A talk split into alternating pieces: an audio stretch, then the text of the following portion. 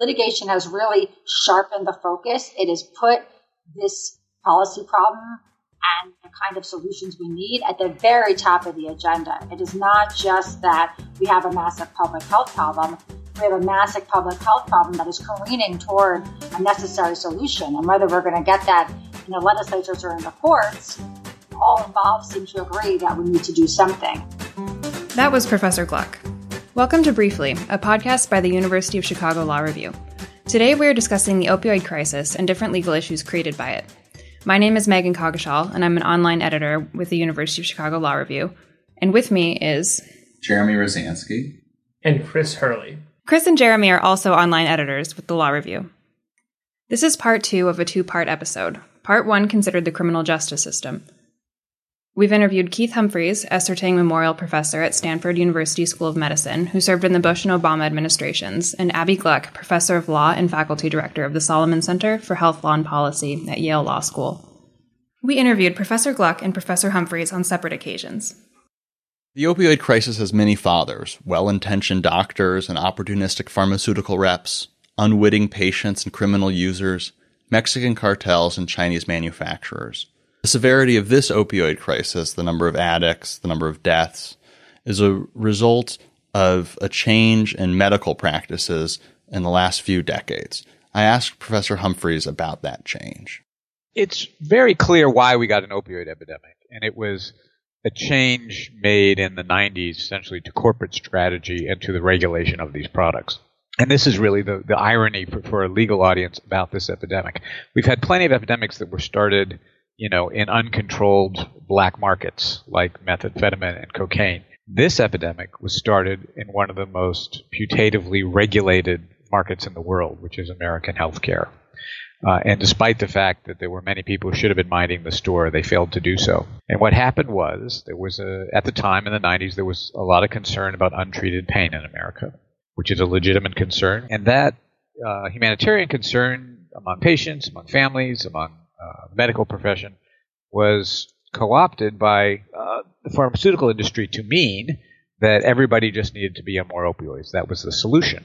And the you know the most famous company for this is Purdue Pharma, which had their drug OxyContin.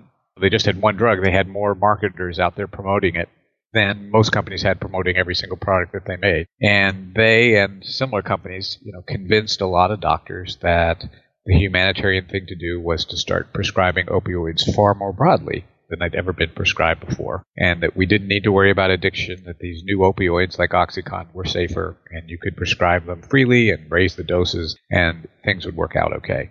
And that drove, over 20 years, a near quadrupling, uh, almost a quadrupling of the number of prescriptions, um, which peak at about one quarter billion uh, opioid prescriptions a year.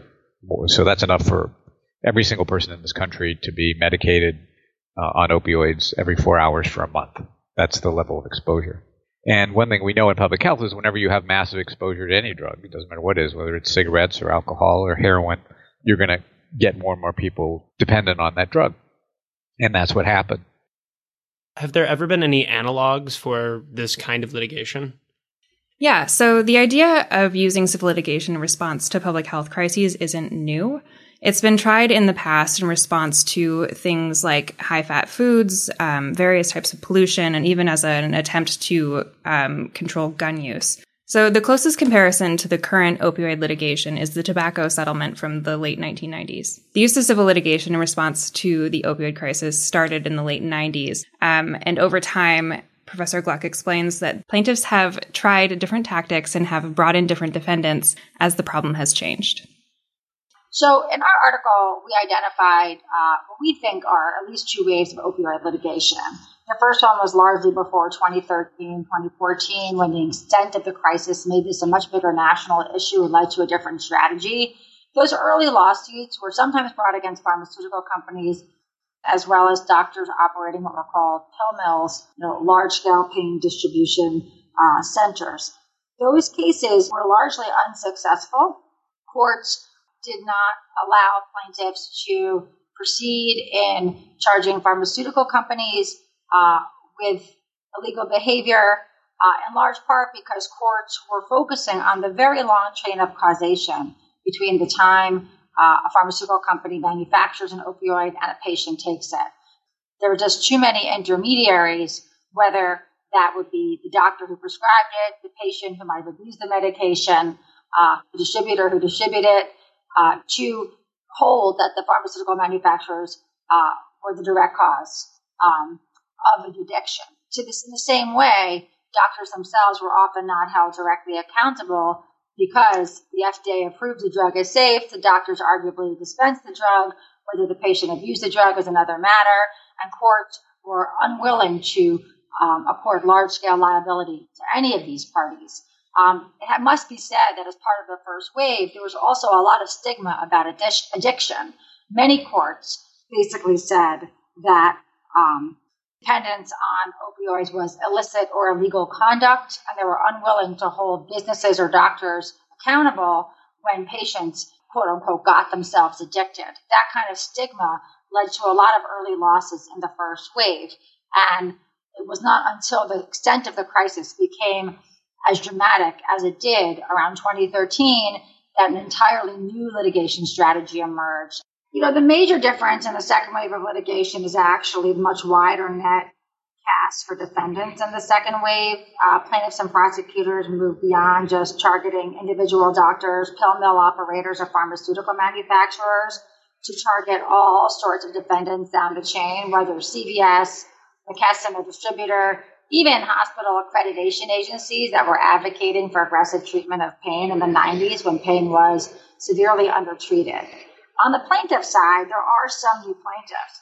The most important set of new plaintiffs that have emerged are state and local governments. There are still individuals suing, but in many ways, the most powerful lawsuits in the, in the numbers have come from hundreds of cities and counties bringing lawsuits, as well as um, huge number, I think more than half the states at this point are involved in investigating or suing. That has made quite a difference. Doctors, as well intentioned as they are, are, are vulnerable to, to pharma, pharmaceutical reps.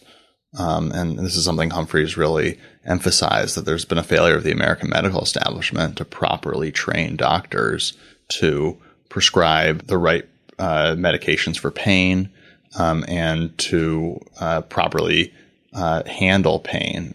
What changed is having many, many people being handed bottles of pills and going out into the world with them and saying, use this for your toothache, for your sore back, for your bad knee.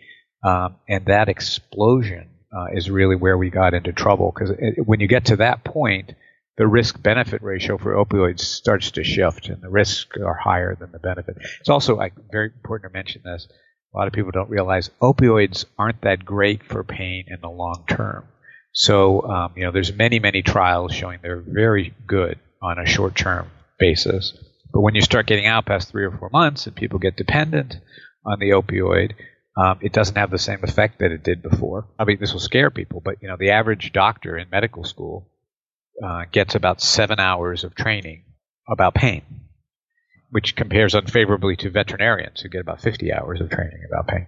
So, you know, doctors know a lot less about that, and they know probably even less still about addiction, and that makes them, you know, uh, I don't want to absolve them of, of responsibility entirely, but they were, in a sense, sitting ducks for for in-person visits, for, you know, of persuasive people telling them how great these new drugs are, and they, you know, made a lot of decisions that I I know for a fact that many of them now regret very severely cities and states have spent a lot of money trying to combat the opioid crisis. Um, they've spent a lot of money combating addiction by administering naloxone, as we talked about in the last episode, um, and trying to help people get access to treatment.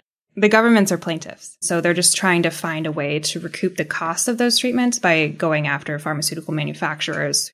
I think the first set of lawsuits was pretty small scale, both in terms of what kind of recovery was sought and in terms of the kind of defendants uh, that were targeted. As the opioid crisis took on this massive public health emergency quality, um, the extent of the damages far larger. And so defendants with deeper pockets were necessary. I think also as that emerged, you got some very entrepreneurial plaintiffs' law firms that started going around and finding plaintiffs, uh, including cities, localities, as well as individuals, uh, to represent that led to larger scale litigation against deeper pocket defendants with new theories of legal liability. Professor Gluck explained the new claims that plaintiffs are bringing. There are racketeering claims under federal law that are being brought.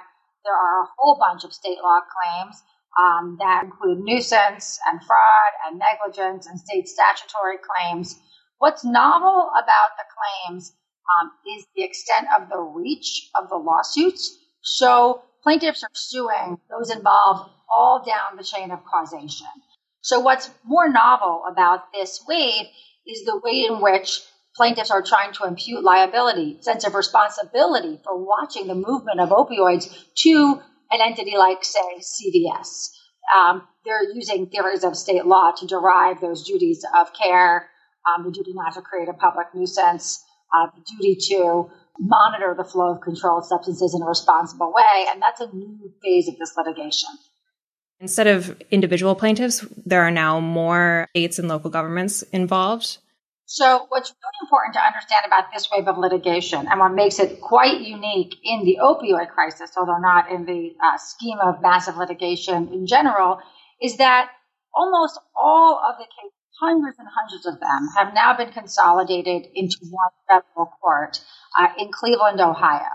That has happened because of a statute, the multi-district litigation statute, which not a lot of people know about, but it's a very important statute that allows what are effectively parallel federal claims that don't necessarily group themselves naturally into a class action to be aggregated in a single federal court for pretrial resolution and even settlement.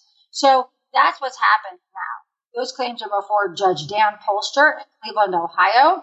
Um, there has been initial discovery, and just last week, the very first magistrate report and recommendation on the first round of motions to dismiss came down, and by and large, it allowed these cases to go forward.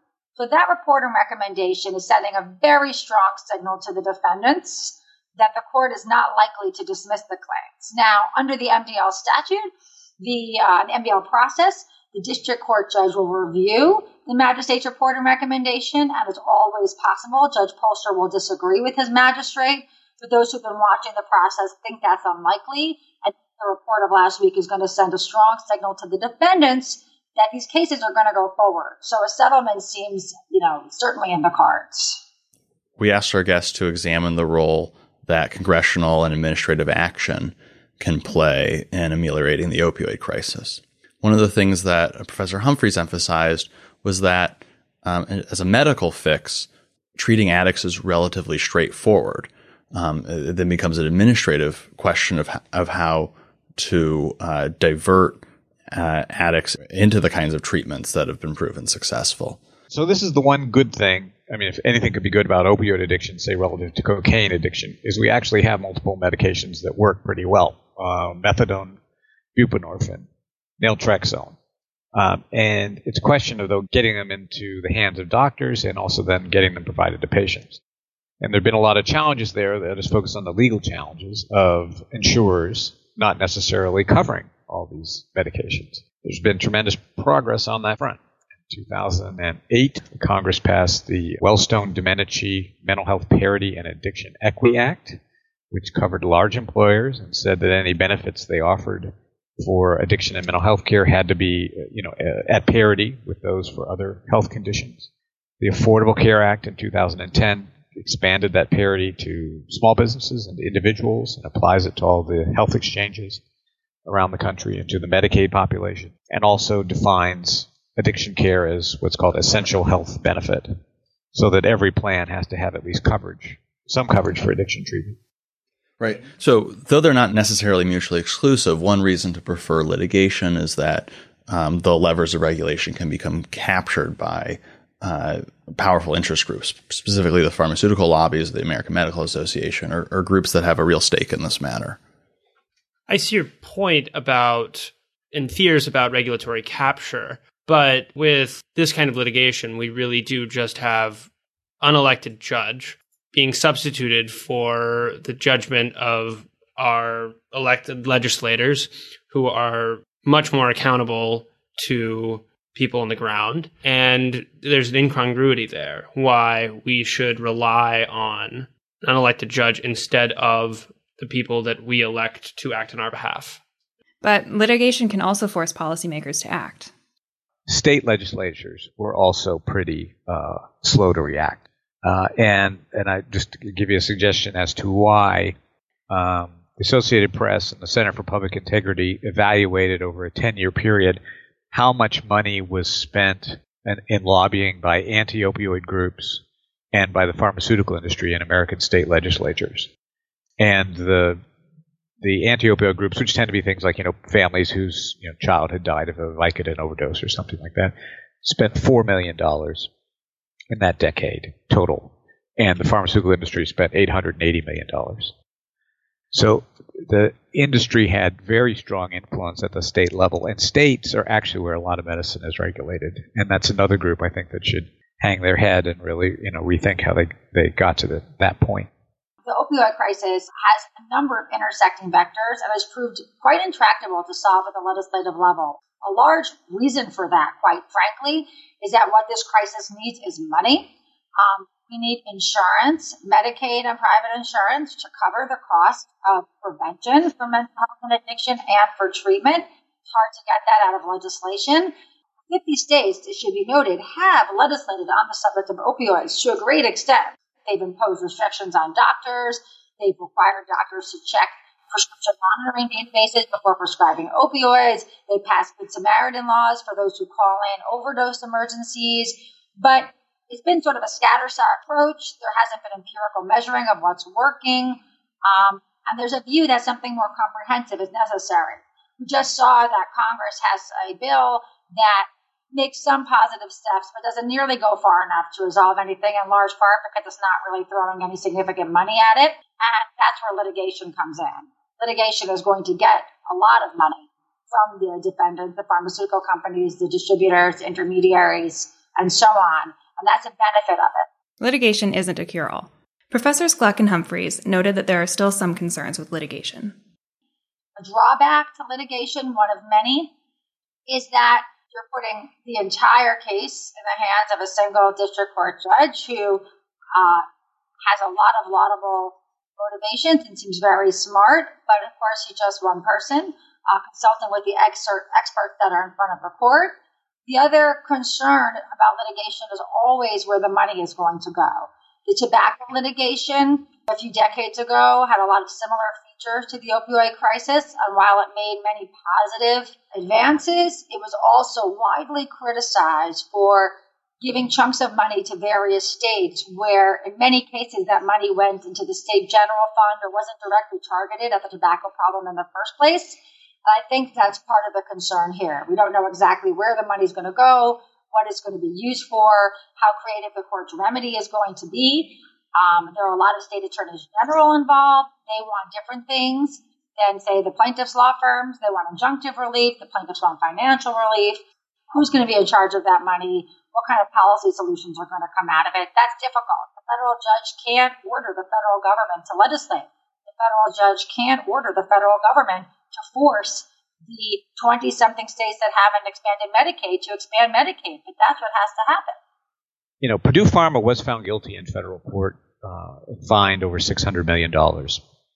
And you might think that would have changed the industry's conduct a lot and forestalled future cases, but apparently has not, probably because the profits are so huge relative to that. So the most interesting thing to me to watch out of the case that has now all been consolidated under a federal judge is less so whether there's a big fine levied, because big fines don't seem to change much, but whether new rules are agreed to as was the case in the tobacco industry settlement. Um, I think without that, uh, the industry will write that check and go on as before. But if you put new constraints on things like you know promotion of products uh, or ongoing liability in cases where you know addiction continues to get worse, that could be a mechanism that actually helps turn the epidemic around. Pain treatment guidelines have been revised and opioids are being prescribed at lower rates. There's also an expressive component for plaintiffs related to holding various actors responsible for their part in the crisis think in this particular instance, litigation has focused attention on the crisis and basically set a time frame. Uh, the reason that's happened is from a confluence of coincidental events. Um, first and foremost, the consolidation of the hundreds of cases in one federal court under the multi district litigation statute has been critical. If we had hundreds of cases pending around the country, it might be more diffuse and haphazard. Now we've got all the focus, all the defendants, all the plaintiffs, almost all of them in one federal court. That has created a heightened sense of focus on the crisis and on the litigation. And we have a judge who has put a very aggressive time frame on a settlement. He wants a settlement within a year. That in turn has had a ripple effect. Knowing that that litigation is moving forward, knowing that there is likely to be a comprehensive settlement uh, in the next few months, I do think that has had a role in spurring legislatures and the federal government to act. It also has caused some companies to take efforts on their own. Some of the pharmaceutical companies, for instance, have cut production of opioids or decided not to directly market them to doctors. All of these have had spillover effects. On the other hand, one could argue, and it certainly is possible, that the fact that these things are proceeding so aggressively in federal court might take the wind out of the sails out of other productive reform efforts.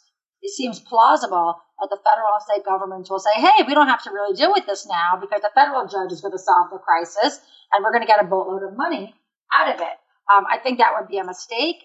And the fact that the Senate and the House moved on their own bill in the last few weeks is at least some indication that they're not dropping the ball completely just because the litigation is ongoing. Have to have more education of doctors, more education of patients, but you also need tighter monitoring. This has been Briefly, a production of the University of Chicago Law Review.